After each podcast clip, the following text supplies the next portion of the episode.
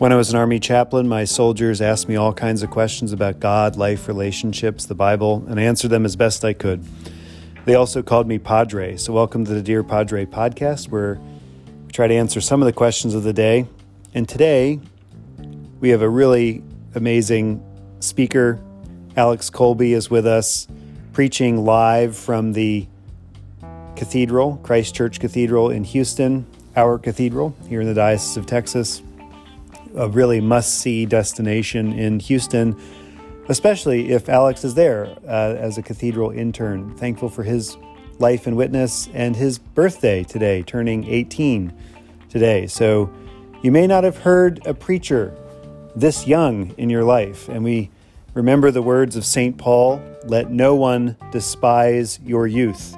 But be an example to all. And Alex, Alex is an example to us all um, in that we cannot discount him or anyone else because of their age, but we must listen to the words of God that come through him, thankful for him and his witness um, to our church in this time. So, without further um, words from me, um, we're thankful for Alex being here to preach to us today.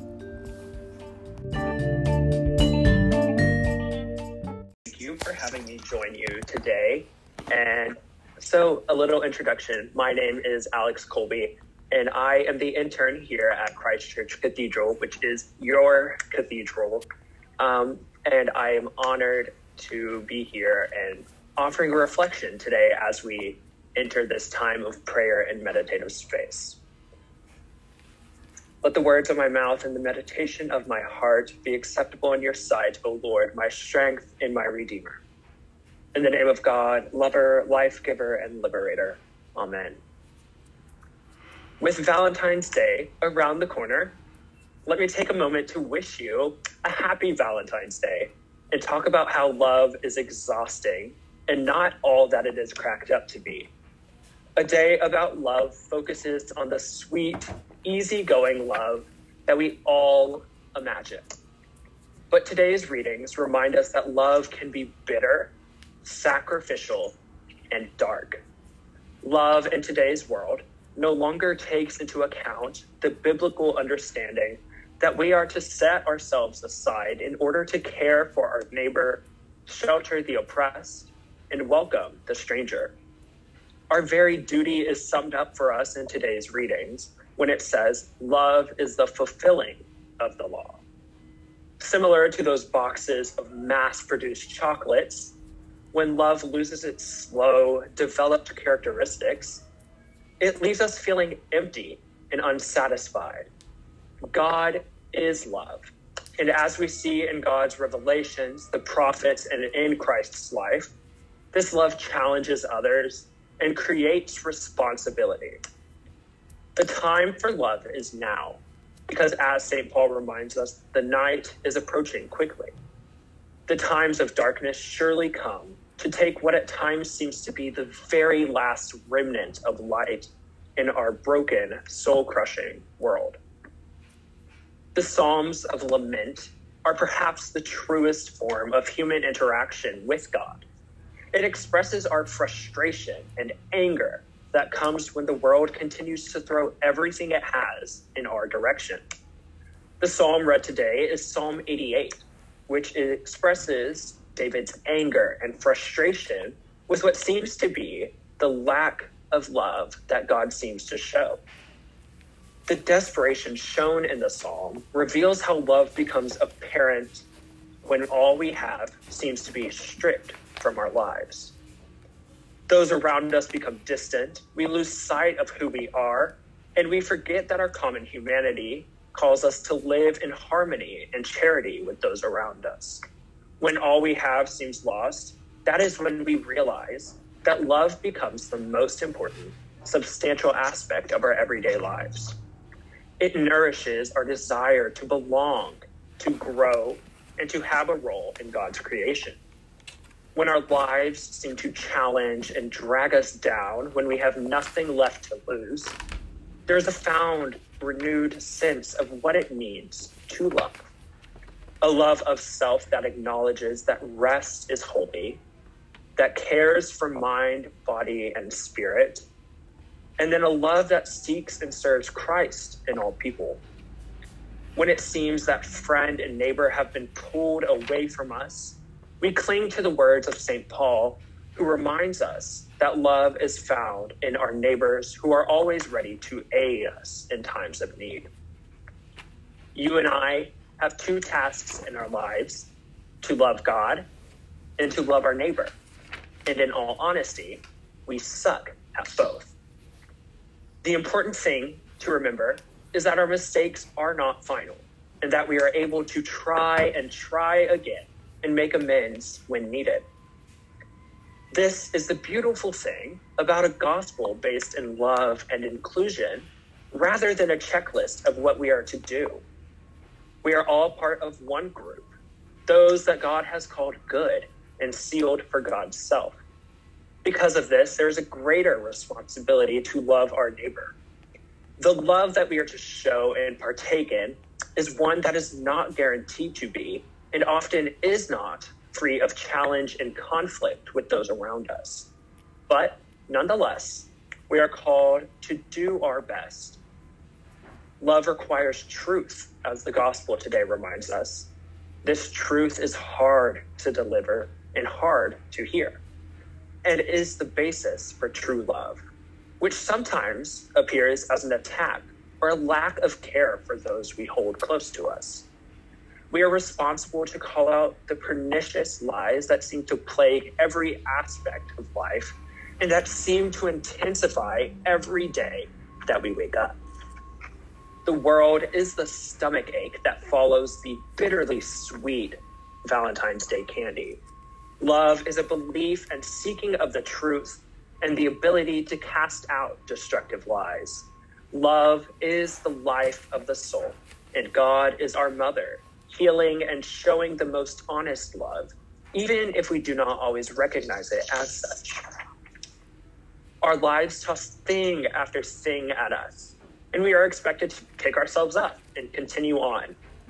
But, beloved, let me remind you that it is okay to need a moment to regather. It is okay to not be okay. Regardless of what happens, you are loved. What is not okay is allowing destructive, toxic lies to infect our neighbors and allow that to cast out the very love that we are to share. In our lives, we seek comfort and care and this only comes about by being honest with ourselves and others. When we close our eyes to the truth, we also close ourselves off from God. Our hearts become cold because we fail to recognize that God is within everything we do.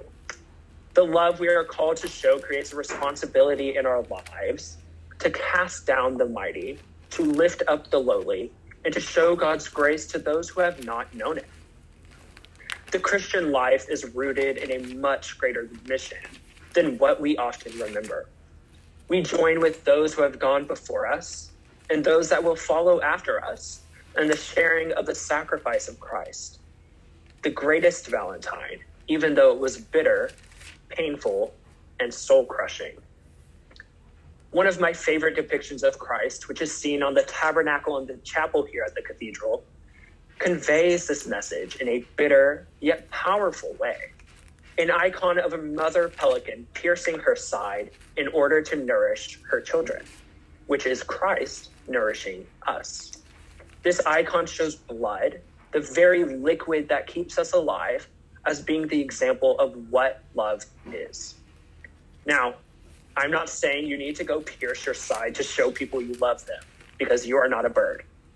But I am saying that you need to be ready to do something that is challenging in order to show that you truly love others. We've been given a manifesto of sorts that establishes the expectations and guidelines for how we are to love. The love that we are called to is one that recognizes authority, but challenges it when it becomes unjust. A love that welcomes those who have been pushed to the margins and proclaims them as God's chosen people. When love radiates from us, that is God being present in our very world. Beloved, The work we have been given to do is love against all odds. It is exhausting work, but it is necessary. It is exhausting to explain how a clobber passage does not devalue someone's worth. It is exhausting to apologize for how the church has harmed countless individuals. It is exhausting to uproot the systemic issues of society and to give out love only to receive nothing in return.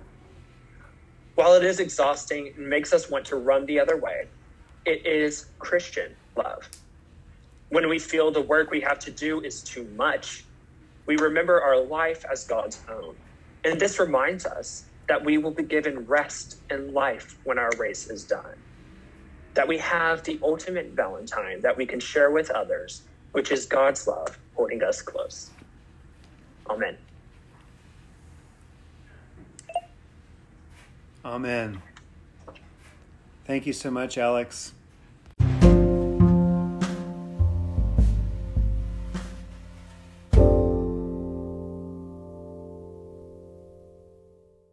Assurance is not in the 1982 hymnal for some strange reason, but today is the day the church remembers Fanny Crosby, Frances Jane Van Alstyne Crosby, a hymn writer. She wrote thousands of hymns. She was not born blind, but lost her sight as an infant, resulting from complications from a childhood illness and at the age of 15, she entered the New York Institute for the Blind, where she would teach for many years. She married Alexander Van Alstyne, a musician in New York who was also blind, and her hymns became so popular at the end of the 19th century that um, that they were literally everywhere and still are, except for in the 1982 hymnal, which is a shame and says a lot about uh, our issues around taste in the Episcopal Church when it comes to what we often perceive as more blue collar hymns and songs. Um, so, Fanny Crosby, Blessed Assurance, um, she died in 1915 um, with literally hundreds, if not thousands, of hymns credited to her name. O God, the blessed assurance of all who trust in you we give you thanks for your servant Fanny Crosby and pray that we, inspired by her words and example, may rejoice to sing ever of your love, praising our Savior, who lives and reigns with you in the Holy Spirit, one God, now and forever. Amen. Blessed assurance, Jesus is mine. Oh, what a foretaste of glory divine! Heir of salvation, gift of his love, lost in his goodness, lost in his love. This is my story, this is my song, praising my Savior all the day long. This is my story, this is my song, praising my Savior all the day long. And apologies to Fanny Crosby for my messing up the words there in the in the verse, but it's a good song. Uh, we pray our collects for Friday.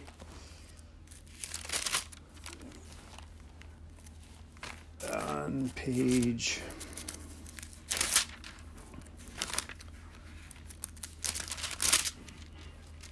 on page 56 Almighty God, whose most dear Son went not up to joy, but first he suffered pain and entered not into glory before he was crucified, mercifully grant that we, walking in the way of the cross, may find it none other than the way of life and peace.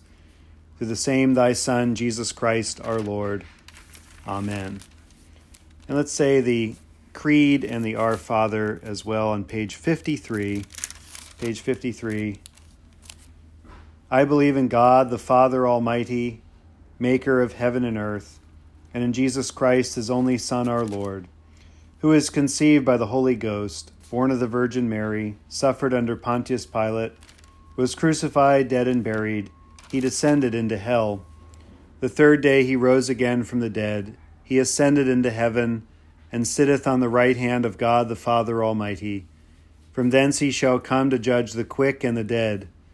I believe in the Holy Ghost, the holy Catholic Church, the communion of saints, the forgiveness of sins, the resurrection of the body, and the life everlasting. Amen. The Lord be with you, and with thy Spirit. Let us pray. Our Father, who art in heaven, hallowed be thy name. Thy kingdom come, thy will be done, on earth as it is in heaven.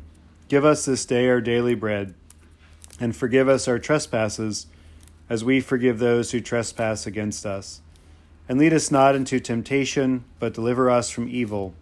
For thine is the kingdom, and the power, and the glory, forever and ever. Amen. And a prayer for mission on page 58. Lord Jesus Christ, who did stretch out thine arms of love on the hard wood of the cross, that everyone might come within the reach of thy saving embrace so clothe us in thy Spirit that we, reaching forth our hands in love, may bring those who do not know thee to the knowledge and love of thee, for the honor of thy name. Amen. I invite your intercessions or thanksgivings at this time. How can we pray for each other today?